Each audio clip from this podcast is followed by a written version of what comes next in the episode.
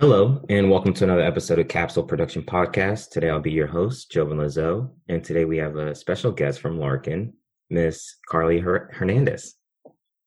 We already butchered the name. It's Carly. Yeah. Hi. it's all right. We'll be playing the name game. Corelli, Corelli Hernandez, sorry. but um, yeah, so which school do you attend? So I attend Larkin University. Um, it's a small pharmacy school in Ma- Miami Gardens, Florida, and South Florida. So you're close to beaches if you attend our school. That's important. A lot of Florida people like the beach, so I'm sure a lot of them uh, are definitely intrigued by that. That's something that we don't have close by here in Orlando. But, Yes. um, that's good. You- Good. Me. So, um, what year are you in? So I'm currently a P3. It is a three-year program, so I'm in my last year. I'm currently doing APPE rotations. You're So you We're okay. to uh, two years didactic and one year of rotations. And that's every student, right? That's not like an optional thing where you do it in three years versus like four. No, no, that's every student that attends Larkin. Okay, so that's the program. So that's one big difference right there um, Mhm. compared to UF. You guys get to finish your program a lot quicker. So in three years versus four. We do. Oh. That was a big selling point for me as a non-traditional student. I could see that, especially um, for me. I'm I'm big about finances, so definitely with the student loans and the cost of schooling, that could definitely play a a big role in selecting something that's three years versus four. That's true. Yeah, our third year is a lot cheaper than our first two years. So if you're looking at the figures, you start making money sooner, and uh, I mean, you do start paying your loan sooner. But um, it, it is a big selling point, you know, to start working a lot sooner. hmm Got it. So, how would you say your overall experience at Larkin was? overall it was an amazing experience um i was big on the idea that we were the first you know like i said it was a three year program. So that means that i was actually the third class coming in that would have completed a whole rotation for larkin. Um, it was sort of a reinventing the wheel. They were still figuring out a few kinks and they let us you know be part of that ground floor up. We got to make choices as students. Really? So, with that, um, what are some of the things that you kind of love about your school? So I love the accessibility to the faculty and the staff. Um, to be honest with you, they're they're very close with us. They um, will come in. We have classes in blocks, so we got access to every professor.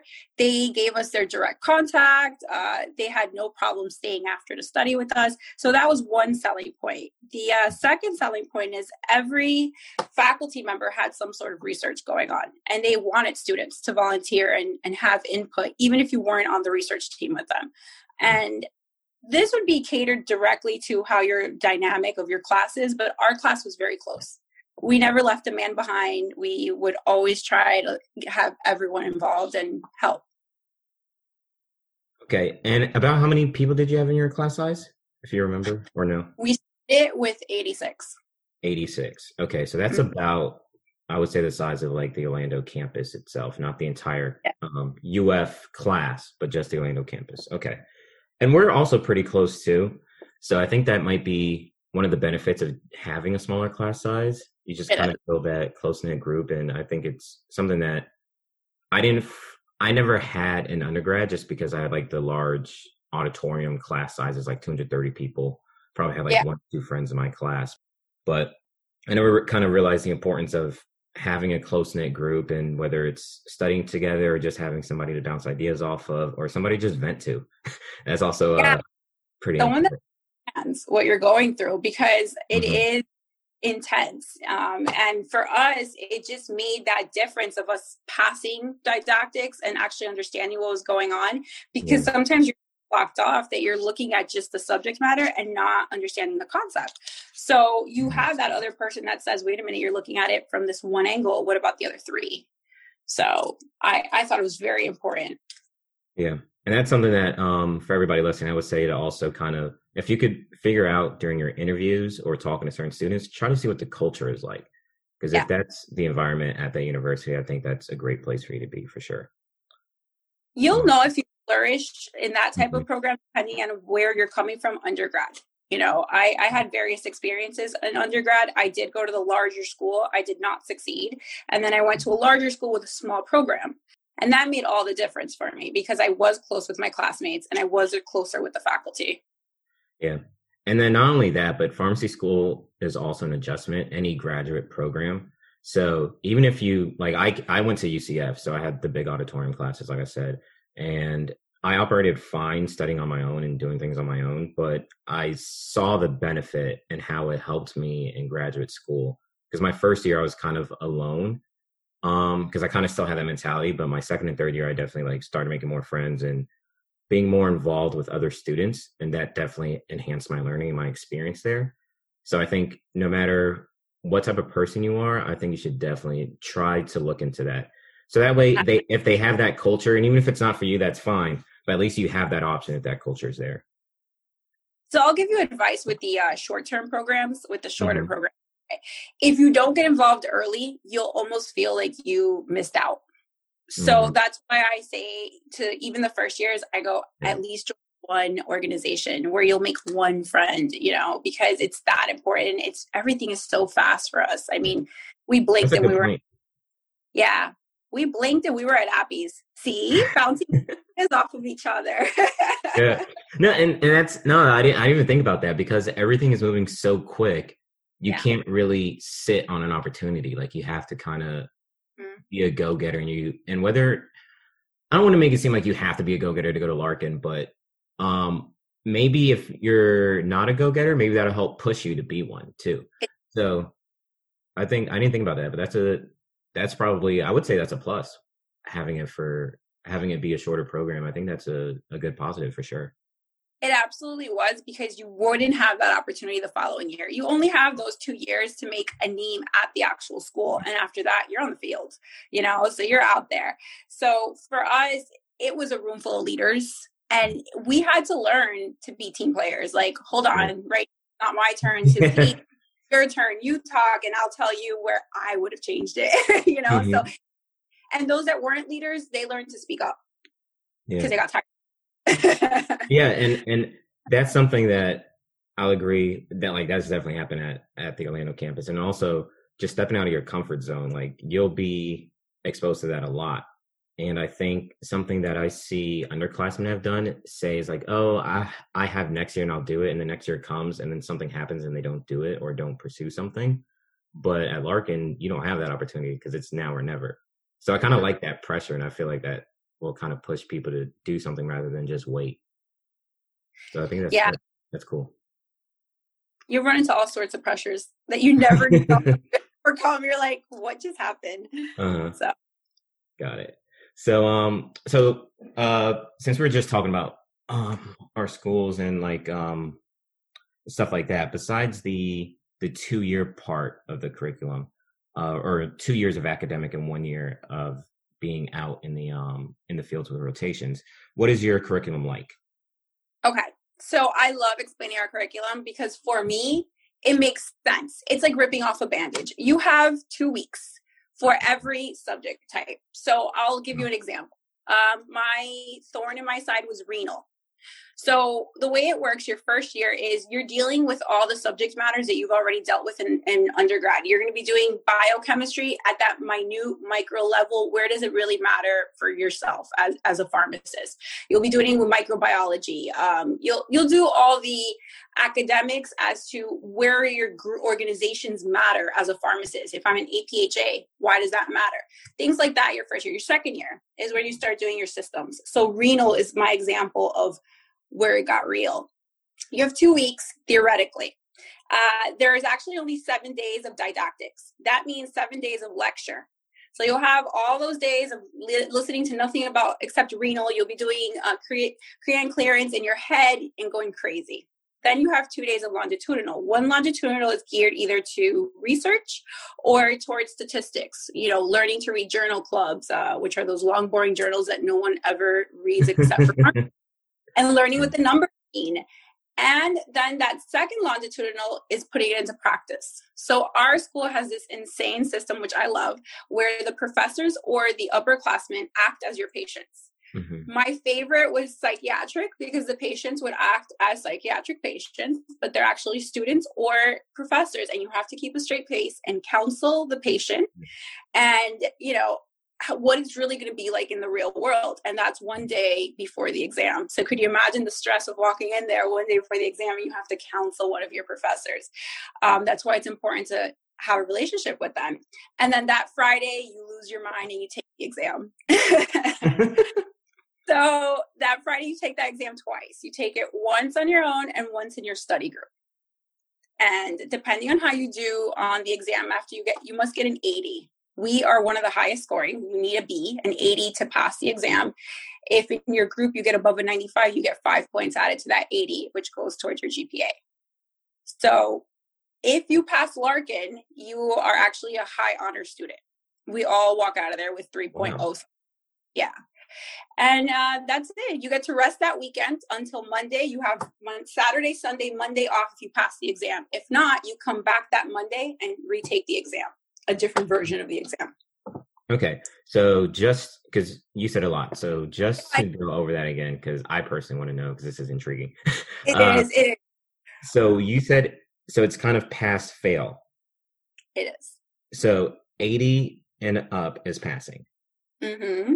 And with that, you're saying that if you get an 80, you get a three, like a, as far as you, like GPA, that's like a B, or is that considered? That's that's a high B, yeah. That's a high B. Okay. Um. Okay, so the grading scale would be like, would it be like B plus, B minus, A no. minus? No. No, okay. it's like from 80 to 90, you're at a B from 90 to 100, you're at an A. That's okay. it. And so your okay. only option to get a B. Okay, so solid solid letter score is either a B or an A. Yeah. Okay, so that's something that, different. That one test deciphers whether or not you pass the class. I know. Yeah, no, that's that's I, different. I know you. my friends at NSU get quizzes and like little mm-hmm. projects, and I'm like, so adorable. Yeah. yeah, I was gonna say, I was gonna say how we do it here is well how they were doing it. I don't know if it's going to change because they changed the curriculum a little bit because of COVID, but mm-hmm.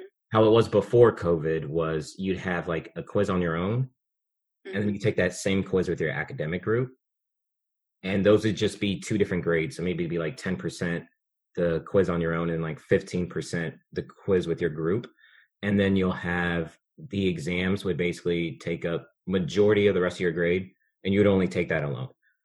And you might have like little projects, like maybe a SOAP note or something else you have to do that might be added to the grade for that that course for that class. But basically, it was your exams and quizzes kind of made it up. But you would be able to get um, the opportunity to take that quiz again with your group. And if you failed, you would just have to like retake it over summer, I believe. Um, yeah. Unless it was like maybe a short course, you might be able to do it over spring break. But um most of our courses are i would say probably four to six weeks but we do have some courses that are like a week or two weeks just mm-hmm. depends on um the type of material but wow.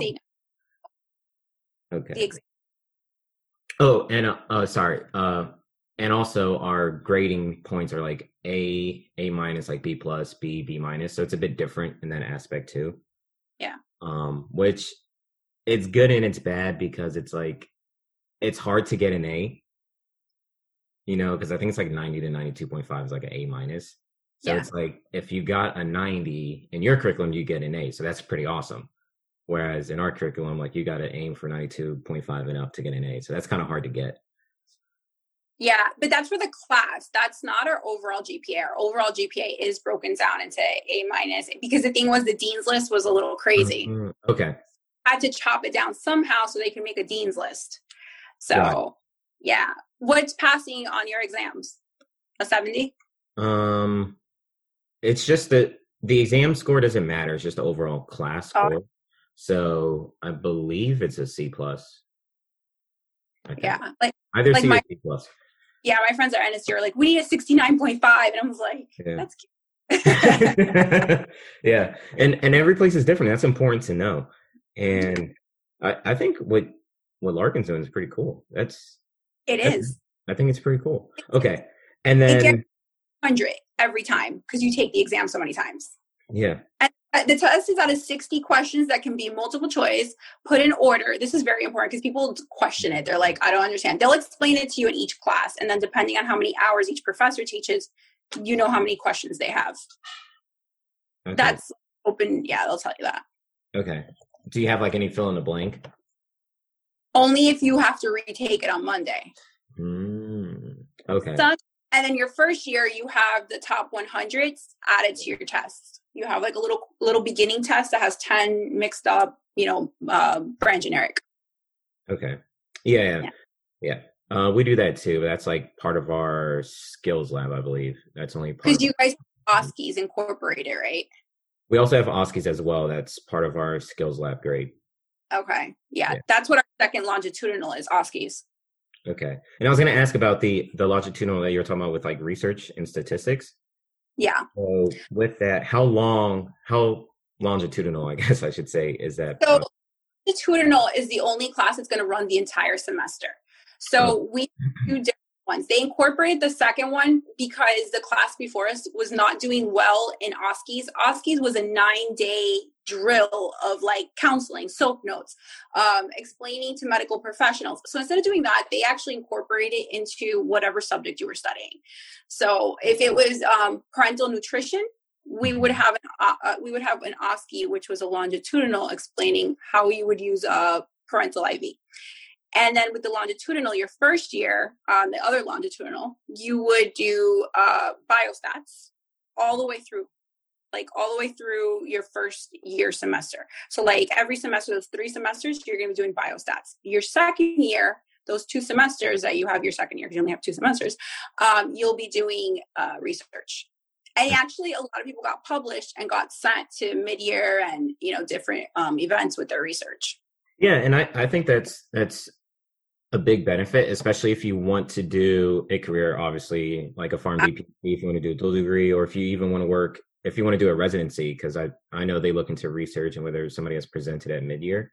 So yeah. I think that's that's a great opportunity where they kind of put you in it. I know UF doesn't. It's more up to the leisure of the student if they want to get into research. Yeah.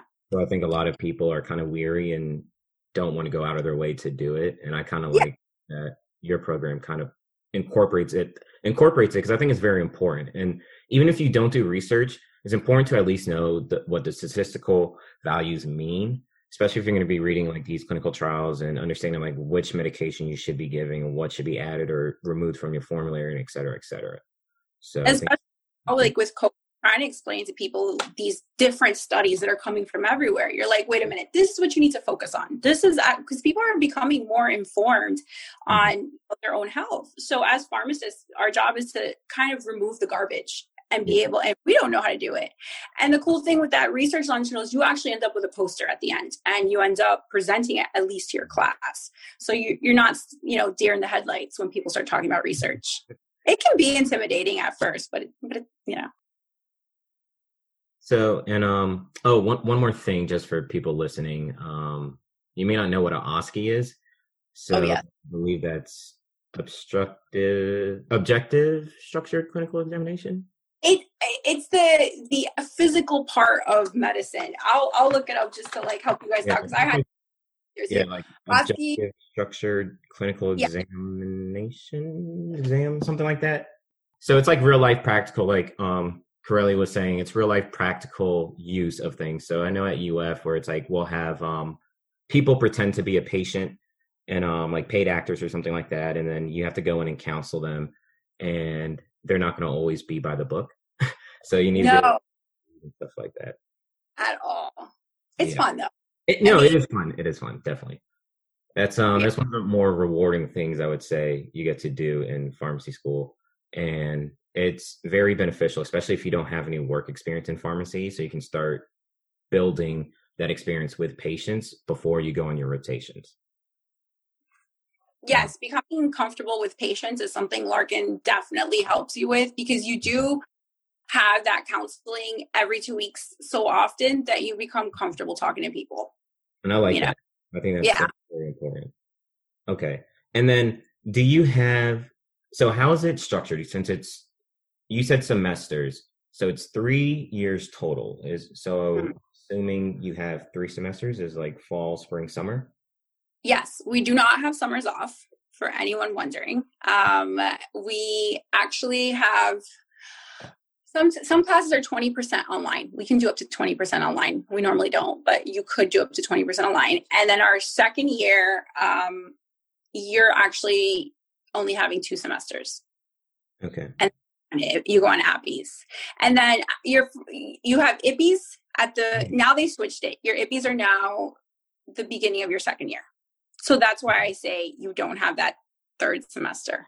You have two IPPEs, one community, one institutional. Institutional would be hospital. Mm-hmm. And then you go on APPEs. Yeah, I was about to ask about that because I was like, how does that yeah. work? okay. All right. Thanks for breaking that down. Right after Christmas, but people were like forgetting things like calculations, and all the facilities were like, they're doing terrible in calculations. So we changed it to March because I was part of the curriculum committee. Yeah. Like I said, always had input on how the program ran, what worked for our class, which is great, you know. Yeah, and that's important because especially since it's a newer school or new yeah. newer college of pharmacy, that gives every feedback, every little bit of feedback and information that you give them is important. And if they're making changes, that's definitely uh, a school you should be proud of being at because that means they're invested in your learning and they want to do whatever it takes to help the students. So that's that's like really good to hear. They definitely do.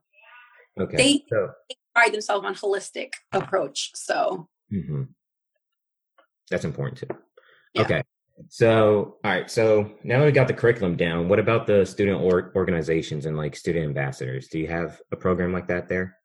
So we do not have student ambassadors. What they do is they take the president heads of each organization. Um, currently, we have 22, which for such a small program is actually a lot. Yeah, that's um, and not to mention though, if you do go to Larkin, you always have the opportunity to charter a new event like a new i'm sorry a new organization. Mm-hmm. um, i have friends that have done two or three and if you're planning on doing a residency or a fellowship that looks amazing you know or even if you want an administrative role that looks amazing that you chartered your own um, chapter you know? So um, with organizations you have your typical apha shp um, what else? You have our two fraternities kappa psi and phi delta chi. Oh you don't have ke huh you don't have ke no uh, I, am a member of KE at That's why I was asking. There's this, uh, an opportunity to charter it there. Okay. So that's what I'm saying. And you know what? The staff is great, and they actually give you a um, weekend course on how to run your organization like a business. So for those students that didn't know what SunBiz was, for those students that didn't know how to keep books, I mean, if you ever want to own your own business, like it was great. It was free training. So that was great. Um, the organizations would also establish um, a health fair every year for our local community of Miami. So, I mean, there's many, many opportunities. And I recommend your first year, you're going to have a presentation where all the members that have time go and they talk about um, what the organization's about. Is it philanthropy? Is it financial? Is it community? and you get to see what everyone has to offer and you just see you check yourself you say does that match my mission statement it does let me go up there and uh that's another thing larkin does that's pretty cool they make you write your own mission statement for your own person mm. so that helps gear your career how how what you want to end up doing definitely and i think you that like 22 at larkin that's a lot and i yeah. think i can't think how many we have at uf i know as, oh, as in orlando like we have a lot so yeah yeah I want to say it's in the 20s too. So that's super, super good to know. And that's great because that gives a lot of opportunities for leadership for different students. Mm-hmm. And even if you could bring on like a new um, fraternity like Kappa Epsilon, which I'm a part of there, or any other student org um, you want to create. Like for example, we had my little actually she she created Pediagator or she started um, at the Orlando campus. So like starting um, new student orgs, I'm sure residencies, jobs, et cetera, et cetera. They'd love that. They'd love to see that that you take yeah. on. Um, One of my friends started IPHO and I jumped on it. And people, for those of you that have no idea, that's for pharmacists that want to join the industry. Mm-hmm. Um, and we had speakers come because they were so interested in the fact that such a small school was starting, you know, an IPHO chapter. And like, it was great. Like I joined right away and we got mm-hmm. to meet people. We got to, we got invited to everything because Um, I, they used to refer to us as a stepchild of pharmacy, but you know, yeah, everyone yes, they wanted to see who are the people that went to Larkin, and yeah. our, we we're making our reputation. You know, like that's just how it is. What we do is what is going to say, okay, that those they went to Larkin. Right. So, so and since you mentioned um they started IPHO chapter, that had me thinking, what type of careers would you say the school kind of focuses on? Is there like a more of a focus for community or retail pharmacists, hospital, research, academic? Is there so, say, or is it just general? No, actually, most of our professors are all published. So you can actually pick up one of them just wrote a book on residency and it's it's actually really good. We are focused on clinical, but mm-hmm. psychiatric almost every farm almost every professor is a clinical psychiatric or mental health like specialized yeah certified in mental health. Um, we're not associated with larkin hospital even though people think so and um, a lot of them do work there though, and it's one of the largest psychiatric hospitals. So we are geared, most of them talk from that perspective, dealing with patients with mental health. And um, we also have an organization dedicated to like uh, suicide. So we all volunteer on the suicide hotlines. So yeah, they, they do talk more clinical based. So you will deal with more hospital pharmacists than retail. They all have a bitter taste about retail. I'm not going to lie. They're all like Walgreens, CVS retirees, and they're like, let me tell you the negative point of but you know they'll support it if that's your your thing you know? Yeah. And it's like i mean i i don't know i'm still a student but i feel like honestly if you go to any pharmacy school you'll be prepared for community. Mm-hmm. i don't mm-hmm. think i think it's all about knowledge on the drugs. So it's like i don't think you have to go to a specific university just to be a community pharmacist. Um but there are definitely ones like with IPHO that you mentioned that industry chapter. A lot yeah. of schools up north, I feel, are more um, more designed. Yeah, more designed mm-hmm. for like industry pharmacists. Um, just because like all the big corporations are up there, so it makes sense. You know, I feel like at UF it's more academic or more hospital or research. Research is a big thing at UF, so that's mm-hmm. Um, if you want to do like a PharmD PhD, that's something that um they would definitely love you. they, they would definitely love that. So what happens is because we don't have a, a, dual program or we don't have another degree. I'm originally from Jersey. I mean, I've been in South Florida a long time. Originally from Jersey, whoop, whoop. but um, so Rutgers actually came down recruiting at our school, our P three, like our P, or the end of our P two years, starting P three. They're like, "Come talk to us. We want you guys to like come do this other program with us," and it was great, you know. Yeah. Um, so and I can, no, I can Oh, go ahead.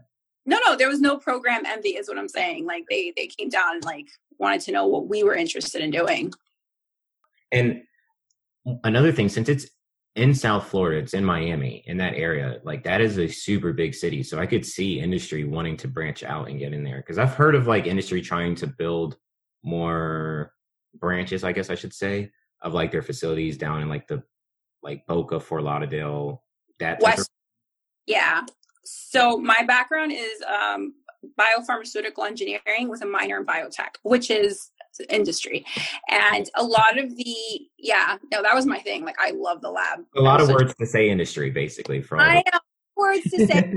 Alone forever in a lab, but yeah. So what happens is a lot of the um, BD, which actually makes syringes and all that, is down here. People don't know that, and they're in Weston. So I actually helped a lot of the new P2s. I was like, guys, you guys want to do industry? You're you're freaking out that you're not going to find a rotation in industry. You just got to get on it early, you know. So that's a whole other topic. But yeah, you know, there, is opportunity. You just have to know where to look. Like Qtivate, which is doing the COVID testing, they want pharmacy students. They want them in the lab, you know, figuring out if these people are positive or negative. That's something that I never really thought about, like the benefits of a big city with all the different options. Like I just stayed in Orlando just because I went to UCF, so I didn't feel like leaving. But when you think about it, it makes sense because you'll be exposed to a lot more and there'll be a lot more opportunities being in a big city. So having a big city, even though it's a smaller school, and maybe you mm-hmm. think you go to like the big name brand, like from everything I'm hearing, Larkin sounds like a great place to also go to school. And you're also in a big city that has a lot of a lot yeah. of opportunity and seems like there's a lot of growth going on over there at that campus for sure. We're being recruited actually by law schools now. which is ironic to me. I've been mm. getting letters nonstop, and I'm like, what is this? And they're like, we need people. I know, I was like, I'm done. Like, I'm out. And they're actually recruiting us because they're feeling like with the whole COVID thing, um, there's going to be a lot of healthcare malpractice suits, and there's going to be a lot of, they need people that understand, again, that research guys to defend either the patient or the healthcare professional. So we're being, no, it, there's opportunity. It, yeah. And is it like they want people that have the dual degree? I think it's the JD PharmD, or is it just people well versed clinical trials? Months. Say that again, please. They're offering us the JD in 18 months. So be a Larkin version of law school, you know. So got it. So then if that happens, and I guess that's kind of your your dual degree. I know you say you don't have have any at yeah. this moment, but yeah, I have one. Okay. No, that's cool. That's different. Yeah, there's room for development at Larkin and it's happening. You know, if speaking of research, when we left um, for COVID, the professors were building this beautiful state of the art faculty research lab so that the, the staff could actually do their research in house and have us in on it, you know. So they're yeah, they they're growing. Mm-hmm. Okay. And then let's see. So you kind of touched on this earlier. How available or how accessible do you feel like your professors are? We have almost all of them on WhatsApp. That's how accessible they are. Uh-huh. We that's different. our, our, first orientation day, um, as a joke, I went in with one of my. Uh, we actually were nine of us of friends that started class together, mm-hmm. and I put my best friend's phone number on the board, and I said, "Everyone join this WhatsApp group," and everyone did. Until this day, that WhatsApp group is going, but professors joined as well. So we actually have professors on there accessible to the point where we would be studying we'd be like so and so taught this section what can you know we do to like and that and the professor would respond to whatsapp at one o'clock in the morning sometimes. So that's how accessible they want to be. They want to help you you know? That's important because what happens sometimes and this isn't a knock i haven't experienced this but i know other people have and it could just be i don't know if it's the professor or it could just be how busy um our school can be at times, but you know, you reach out for help, um, whether it's a professor or somebody, you reach out and you may not get a response till maybe like a day or two later. Exactly. And the quiz might have already happened or something might have already happened. And it's not like they were pushing you off, like they're busy too, they have lives. But to be able to have that accessibility where you can get like an immediate response is big because Absolutely. sometimes you're waiting for an email back, or if they have like an office phone number, you're waiting for a phone call back whereas you can just straight up text them. So they're going to see that. you can just message yeah. them. I think that's yeah. And um, the other thing that's, I mean, cool if you have to retake an exam for whatever reason, mm-hmm. um, and that professor is working because that Monday they usually all go to work because we're not supposed to be in school if we pass. You can call them on the phone and ask them a question right before the re- reassessment. They have no problem explaining it to you. If there was now, it was a dual edged sword for them. I'll tell you that because yeah. then people almost lost that professional respect and they felt the some mm-hmm. people felt that like you did mm-hmm. me wrong you know like i thought we were that close and that wasn't the case. You have to keep that respect with them you know. But yeah no they are completely accessible. Yeah, yeah. oh that's good. And that's that's another thing too. That's one of the reasons why i think i have a couple professor numbers but like i never want to text them just because i feel like it'll take me out of the professional zone and i rather just res- like message me email and then just text and be like, hey, I sent you an email. Can you get back to me on there? And they would just be like, text me. And I'd be like, no. like, yeah, yeah, I'm the same way. I'm the same way. Like, you know, um, some of them are part of the fraternity and we'd mm-hmm. go out and I'm like, no, I, I actually don't. I only drink water. I completely get it. I completely get it. I'm like, sipping on my club soda. um, ginger ale, ginger ale, um, yeah. ginger ale with a lime. That's that's what I'm doing. That's how I partake. Um, yeah. Yeah. And they're interviewing us now for hospital jobs too. And I'm like, this is awkward.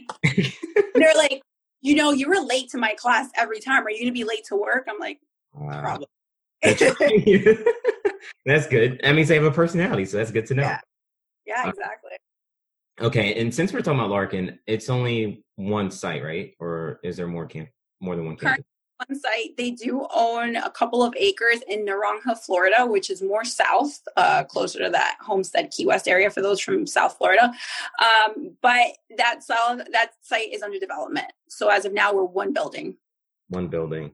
Um, mm-hmm. and it's only dedicated to pharmacy, or is there other professional schools there, that are there? There's a small, short bio uh, chem program biochem biomedical i'm sorry biomedical which is dedicated for students that didn't quite make it to get into either a do program a nursing mm-hmm. program or a uh, pharmacy program um, and they do that to kind of like patent their resume and then reapply. Got it. Pretty small. I think it's like six students at a time. Makes there's sense. 10 yeah. Yeah i know someone who did something similar to that but i think it was at fau for like a year and then they applied for med school. like the first time they applied they didn't get in so they kind of did something like that for like a year at fau and then they applied after that and then they got in um, mm-hmm. um, for med school okay and then so do you have much interaction with other um, healthcare professional students okay so built into our longitudinal mm-hmm. um, the OSCE base like we were discussing before we do yeah. have interprofessional days so what happens on that day, which is one of our favorite days because we slack off and let the medical students do all the work. Um, you have medical students, there's practitioners, okay. sometimes nursing, and sometimes physical therapy, depending on what block. So it, they relate it to whatever you're studying that that section. Um, and we have a case, and the patient has every comorbidity, which is every disease you could think of, and the doctor diagnosis. The physical therapist comes up with therapy, and the pharmacist comes up with the actual pharmacological plan, which is what are we going to give this patient? And then we converse about it and present it. So that's pretty cool. We do have a lot of interprofessional activities. That's just one of our favorites. We all love it. And where are these students from? Um, usually George University and Ross University. Okay. Yeah. I wish we had more interaction with the local pharmacy schools, but there's like an undisclosed rivalry, so we don't really see each other. I mean, I have friends which, in all schools, so yeah. I but which um, which ones are close to you? Which ones are we have 45 minutes away. Um with LECOM, I go I went on rotations with almost all the LECOM students. Okay. Yeah. I don't know anybody from there. Um, yeah, our our dean was their assistant dean for a while. So that was cool. Yeah, their program is similarly structured, um, but it turns out their requirements are much less than ours. Got it. Yeah. Okay. Yeah, and that's something. Hmm. I'm trying to think about it. Yeah, I don't think we have much exposure. No, we definitely don't. As far as like other um, pharmacy schools, we just, great. we just get exposure to other UF campuses. So like the yeah. Jacksonville and the Gainesville campus, but we don't really interact much with other pharmacy schools. But we do interact with for us since we're in Orlando, we don't have the um the UF like med students and nursing mm-hmm. students, PT, et cetera. So we just do that with UCF. So I think that's kind of cool. Um yeah. we still get that interprofessional bonding and a relationship, but we get them with people from a different program. So I think that's pretty cool too. As long as you're getting it within your program, I think you're good. Yeah. Okay. And then, so I'm going to ask you the tough question now. Okay. If things were different, would you change schools or, um, if that was an option, would you change schools? All right. So I've been asked this actually by professors as well. I, yes and no. Yes, because I loved my didactics. Um, I loved the environment. It worked for me. Mm-hmm. But that would be why I wouldn't. I would because I feel like I cheated myself from that large scale opportunity.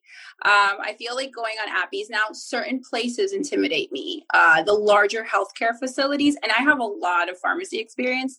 Mm-hmm. Um, Memorial, uh, Broward General, University of Miami, these are like the larger hospitals here. They intimidate me because I feel like I am not as prepared because we don't have a clinical lab. Like Nova has a clinical lab where they actually go in and they, you know, role play like, okay, this is what the pharmacy is going to be like. This is what a stat order is going to look like. Um, IV compounding, we did like two hours of IV compounding, you know? So that stuff that semi intimidates me. I'm not going to lie. I wish I would have had more exposure to that. And mm-hmm. that's the only reason I wouldn't have gone to my program. Um, but other than that, I got a lot of theoretical background from my professors on it. I did feel like I was prepared for all the other situations in APPEs. Uh, definitely the hard questions you get from preceptors. Mm-hmm. But yeah, I feel like I missed out on that part. Okay. And that's something that's going to be tough. Like you're going to have to cut something out if you're doing a three year program. I know. To have a large amount of time to spend on everything, even us being in a four year program, we still cut things out. Um, or we have like, we only have like a week of like sterile compounding. So yeah. somebody knows for a fact they want to do compounding pharmacy, like that's in their blood, that's what they want to do. Um, I don't know per se, I don't know other schools. So it's like, I don't know, like what's the best compounding pharmacy school to go to? Like which school would give you the most exposure to this? I don't know. Go to New York because they actually require a wet lab. You know, if you if you want to do compounding, New York actually has a wet lab portion to their um, accreditation. You know, um, yeah. my cousins went to LIU, and they're it's a whole other ball game out there. But for okay. here, uh, for here, I guess you're right. You would have to pick APPEs um, specified. Yeah. Uh, you know, compounding. Yeah. So that's something else. If if you have like a niche thing, whether you're just in or something that you know for a fact you want to do, definitely try to find out um, on your interview days or just email the school to see if they have any electives or actually, that's a good question. Do you have electives? So okay, so we do have electives. Okay. Our electives were very um different. So we were in COVID mode, so they did electives on burnout, which was amazing. That actually helped a lot. How to handle burnout. Like I said, healthcare centered. So we had um an elective on mental health, how to identify patients with mental health issues and how to address them and make sure that they're being adherent. Mm-hmm. Um, we also had a fitness um, elective on nutrition and you know how to deal with patients and dietitian. Kind of electives that I don't know if they were conducive to a pet elective uh, for pet medicine, okay. cos- how to make cosmetics, things like that. I don't know how conducive they were to. I wish they also would have like a lot of them were board certified in other things. If we could have yeah. just gotten more background information on how to get board certified on certain things. Got it. I would and that for um, pre-pharmacy students. Look into that. See if any of that interests you. Mm-hmm. Yeah. And and like I was saying, like with the electives, that's a great way to kind of figure out um, if it's something you're interested in. You can at least take that elective, have mm-hmm. do it. Or I mean, it's early and things will change by the time. Like if you're coming in yeah. three years from now if you're look if you're looking at rotations like things change. So i wouldn't bank on that but an elective is a different story. I think you could probably do that especially at our curriculum because you get them in your second and third year versus waiting three years or waiting until your fourth year to go on rotations to kind of get that elective experience. Electives for us are the last year of our p2 didactics the last two classes. Okay yeah we have a fall i think it's um, I know you have. I'm pretty sure it's fall and spring. Um, yeah. Second and third year. We only have two electives. You guys have more than that, I think. No. Yeah, I think we have three or four. I don't really remember because I do a lot, and sometimes things get blurry. was that today? yeah, but um, yeah, I think it's like either three or four. But then we also have like different things that you can do that can count as elective credit. So oh. you don't even have to do an elective.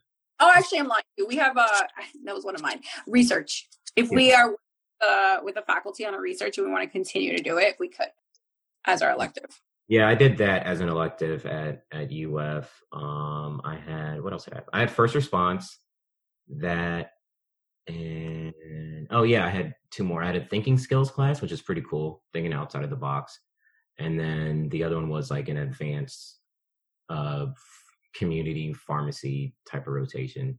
Um, or I guess advanced pharmacy. I shouldn't say community because we checked out like um, Taylor's Pharmacy, which is a compounding pharmacy. So we got oh, to yeah. you know, that's a vet um, a vet compounding pharmacy. Um, and I feel like depending on where you were, if you were in Jacksonville, you checked out like a different site, and then if you were in Gainesville, you got to check out a different site. But it was more about like specialty, kind of exposing you to the different pharmacy practices that are available to you. So that one was kind of cool. So yeah, we have four. We have four electives. Yeah, good opportunity to like, get a little break. We didn't have that.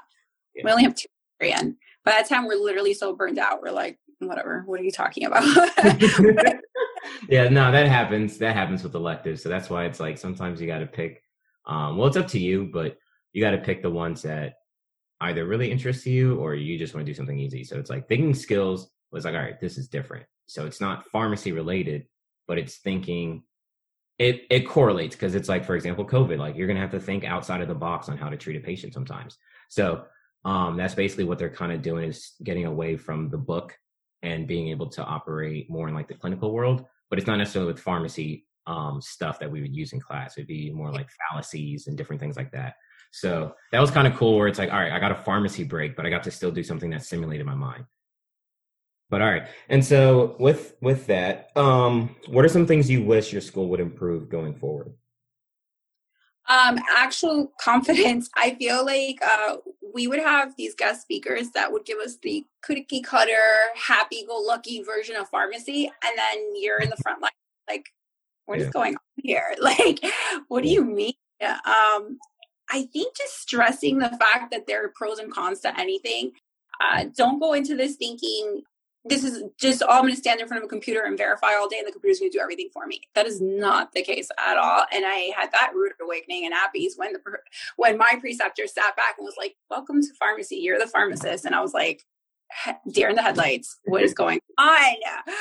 So keep that in mind in the back of your mind. You really can cause harm, or you know, you could make someone better. You know, so I wish there was more of that. People saying the bald truth, like you know exactly what happens. Yeah, and it's and it's tough too. I don't know if it's something that because I, Can, I think across all programs. I don't know if it's something where they feel like, all right, we're in grad school now, so it's a bit different. We're throwing a lot at them. This is new for them. Let's take it easy on them. And then our course load turns up the longer you're in our program. But still, once again, it's just like the course. It's not necessarily like life and death type situations that you're exposed to or serious harm that could occur um that you're exposed to whereas when you're out on actual like rotations like everything seriously matters guys like you can make some hor- like some really wrong decisions that could really affect your patients so it's like i don't know how to really bring that in a curriculum so i have to disagree because with us the more in the program we got the more they had to um they want it from us. So I remember we had one longitudinal where it was, God, what was it? I know we had a crash cart and they rolled this patient, a dummy, down the aisle, down the hall, and they were screaming, crash cart, like in real life. And we're sitting there and we're like, what? And they're like, atropine or epi, atropine or epi. And I thought I was going to pass out and it was a dummy. So I was like, yeah what you're doing to me. So they try to like get you to think like you really could make that much of a difference, you know? So because these are critical care pharmacists, like a few of them are emergency room pharmacists and they have been faced with that. So yeah, I, I just feel like more experience in that department would have been helpful. Mm-hmm. Where you're staring at it and you're like, now what? Yeah. No, and um, that's something that uh, if you have a critical care rotation, you might experience that like going to a code or something like that and and yeah. in real life it's not like it is on Grey's Anatomy people um yeah I so, wish it was even though I bought the cute scrubs and I was like I got it. it happen. yeah, yeah. Um, um for yeah. us it's required we have to write up uh, a write up on on a um code blue so we have to watch at least one even if you have to work an overnight at the ER you have to see at least one code so yeah, to my knowledge, that's not a requirement. No, yeah, for us it was. I. That's yeah. That's that's different. That's different. It's yeah. worth it though. Yeah, no, definitely. I think exposure is important. So the more you get exposed to, the more you can kind of see what's for you and what's not for you. Um, if you don't think you can operate in that type of environment, then boom, you can eliminate critical care right then and there. Uh, or also like the ED. I find like entertaining or fun is the way we get taught. We don't just sit there and listen to someone lecture to us all day long. Um, the mm-hmm. professors get very creative. Like I said, that was one example where we had the dummy and we like sat around and we tried to figure out what we are going to use for the crash cart. Another one is they'll do Jeopardy. Um, yes, and we'll sit, Jeopardy, Kahoots.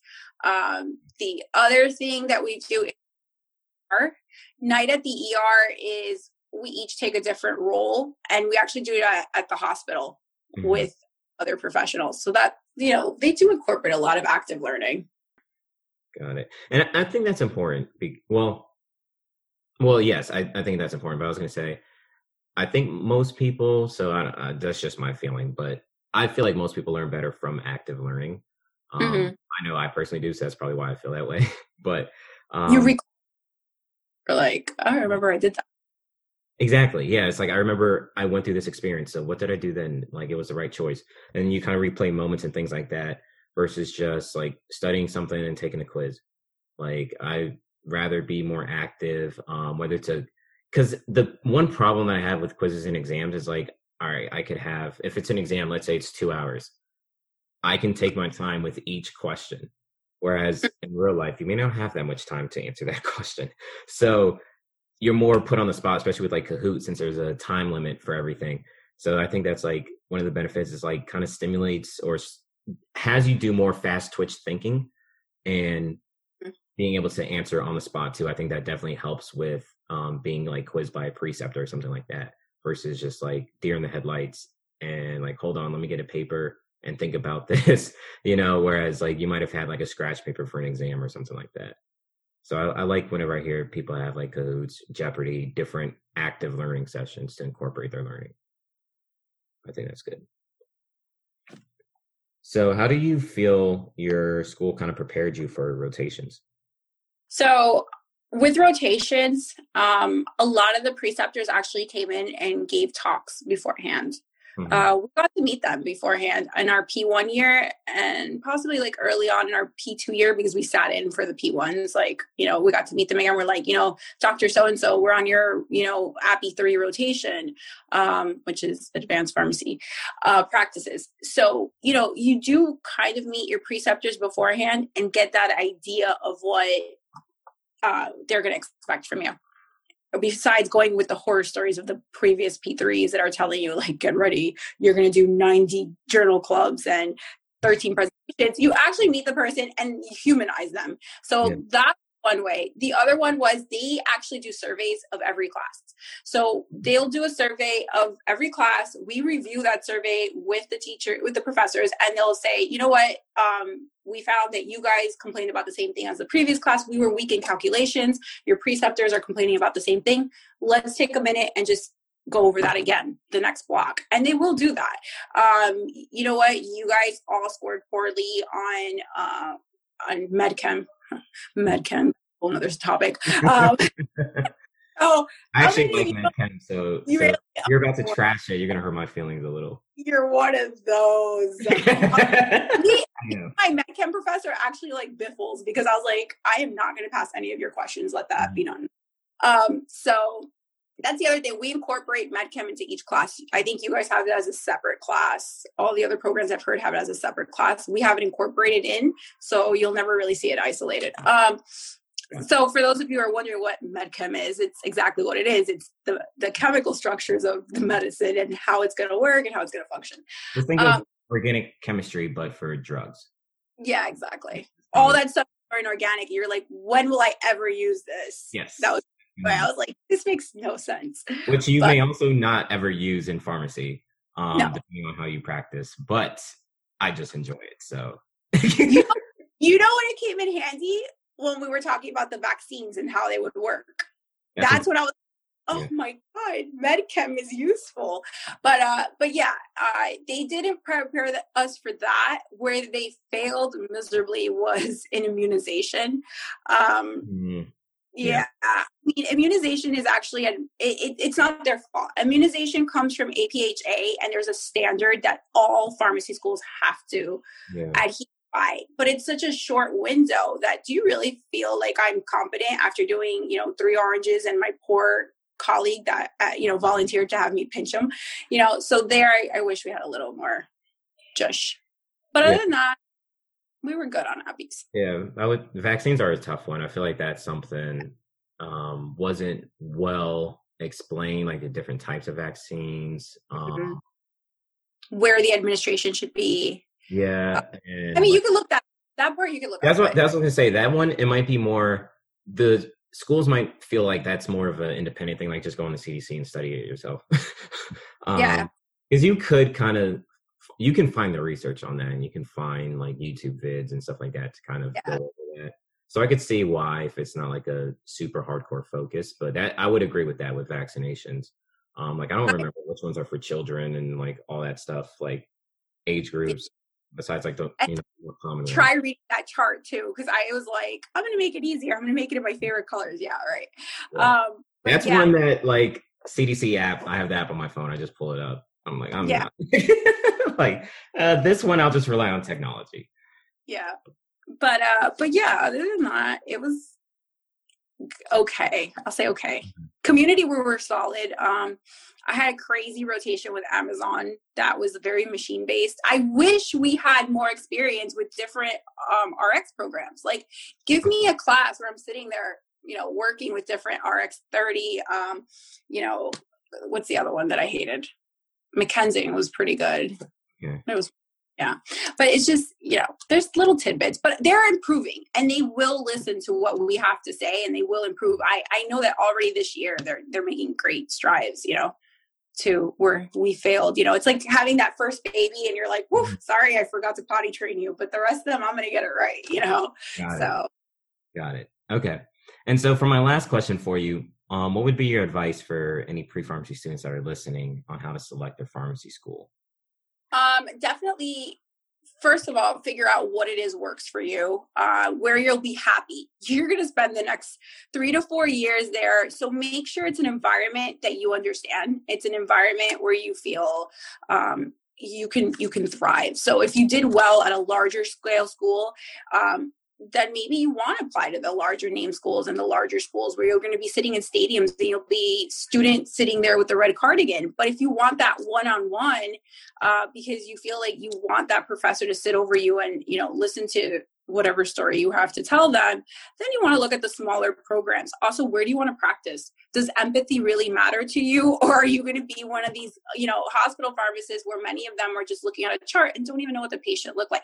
Uh, we had a large focus on empathy. And after I spent four years in a lab, I had a hard time with empathy. So if that's not your thing, you know, you might want that larger school. Um, just you know, how, do I want to go to school where the professors have all been published and I can say, you know what, I sat in Dr. So and so's class and from learning from him, you know, Nova can say that. They can sit there and say that. We can say that to an extent, yeah. but it's not nationwide that we'll, will be well known. So, and uh, balance out everything, lay everything out, take at it, write it out. You know, don't think that just by reading one or two websites you're good to go. No, like com- compare and contrast. Look at the curriculum. Do I need to make money right away? If you, know, if you want, this is totally up to you. You don't have to if you want to, but would you like to kind of share why you selected Larkin? So I selected Larkin for many reasons. Um, I was doing really well in research.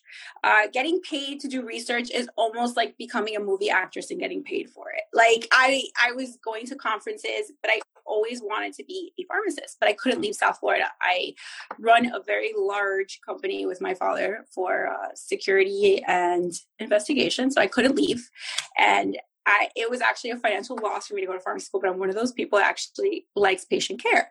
So mm-hmm. when the opportunity came I didn't want to go to the larger school.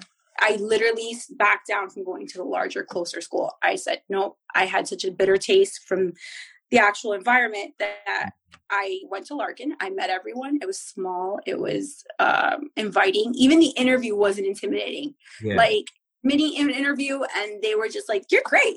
This is amazing." I'm like, these people have to be lying to me. Mm-hmm. So I was sold. They sold me. I didn't have to go to pharmacy school, but they actually sold me and I, I loved it. I loved every second of it. So it was close. It was shorter.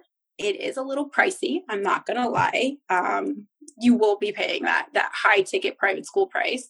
Um, but it, it'll be worth it, you know? And uh, they do work with you. I saw people that were struggling academically and they sat there and they worked with those people till they, you know, they succeeded. So that was what was Larkin.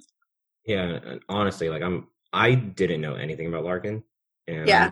kind of blown away by a lot of the things you said. So I think it's definitely a, like you said, it's it's kind of like the the little stepbrother, stepchild of Yeah. a, a pharmacy. But no, I, I think you guys, what they're doing over there, I think is actually really good and great. Um, I don't know how much it costs, but as far as a three year program, get out quicker and Yeah. You know that rapid pace learning that some people need that. Some people need that that push because you know doing something for maybe three or four years, dragging things out can kind of bore some people, and they kind of lose attention and that focus. Whereas like, hey, you're going in there for three years, you're gonna knock this out, and you're gonna go be a pharmacist and do what you got to do. So I think And not to mention, like if a class is terribly agonizing, you Mm-hmm. know that there's light at the end of the tunnel. I have Yeah. two weeks. I'm gonna knock it out, so I don't have to look at it again till the NAPLEX, where I'm gonna Mhm. sit there and try to definitely buy an old NAPLEX book if you're gonna go to pharmacy school and and use it as your breakdown guide. You know, to me at the beginning it was embarrassing to be like, oh, I go to Larkin because no one knew it, but yeah, now it's it, it, yeah, it was no shame going there. Like, No, no, absolutely not. Say it, Lions. all right, well, thank you so much for for coming on. Go ahead. I said thank you so much. It was a oh. pleasure. No, no, no. Of course, of course. Do you have any questions for me before I let you go? No, not at all. Good Mhm. luck with everything. How long do you have left in school? Um, I'm in my fourth year, so Oh, uh, you're done. I'm in the same boat as you. Yeah. Yeah. I'm in the How same many. I have two rotations left. Me too. Yeah. have, uh, they're both elective, so I have geriatrics and specialty pharmacy left. Not me. I have institutional and research. Wow. Go figure. Um. Yeah. All right, and then um, oh, how many? Since since you said that, how many rotations do you have? So we have seven and an off block. Seven and off. Okay, so that's like us. And how many weeks? Six weeks. Six weeks. 200 hours, give or take. Uh, we've been doing a lot of online though. Got it. Okay. So same as ours. We're the same way. Okay. Um, so yeah, thank you so much for being for coming on. Um Corelli Hernandez. Said it correct this time. One point. um so if there's anybody that wants to reach out to you, what's the best way for them to contact you? Um, you can go ahead and give them my email. It's going to be my name. I'm on LinkedIn. Um, pretty big on LinkedIn. Um, so if you guys want to look me up, the name's pretty odd, so there's not too many of me. Um, You're easy to find. That's good.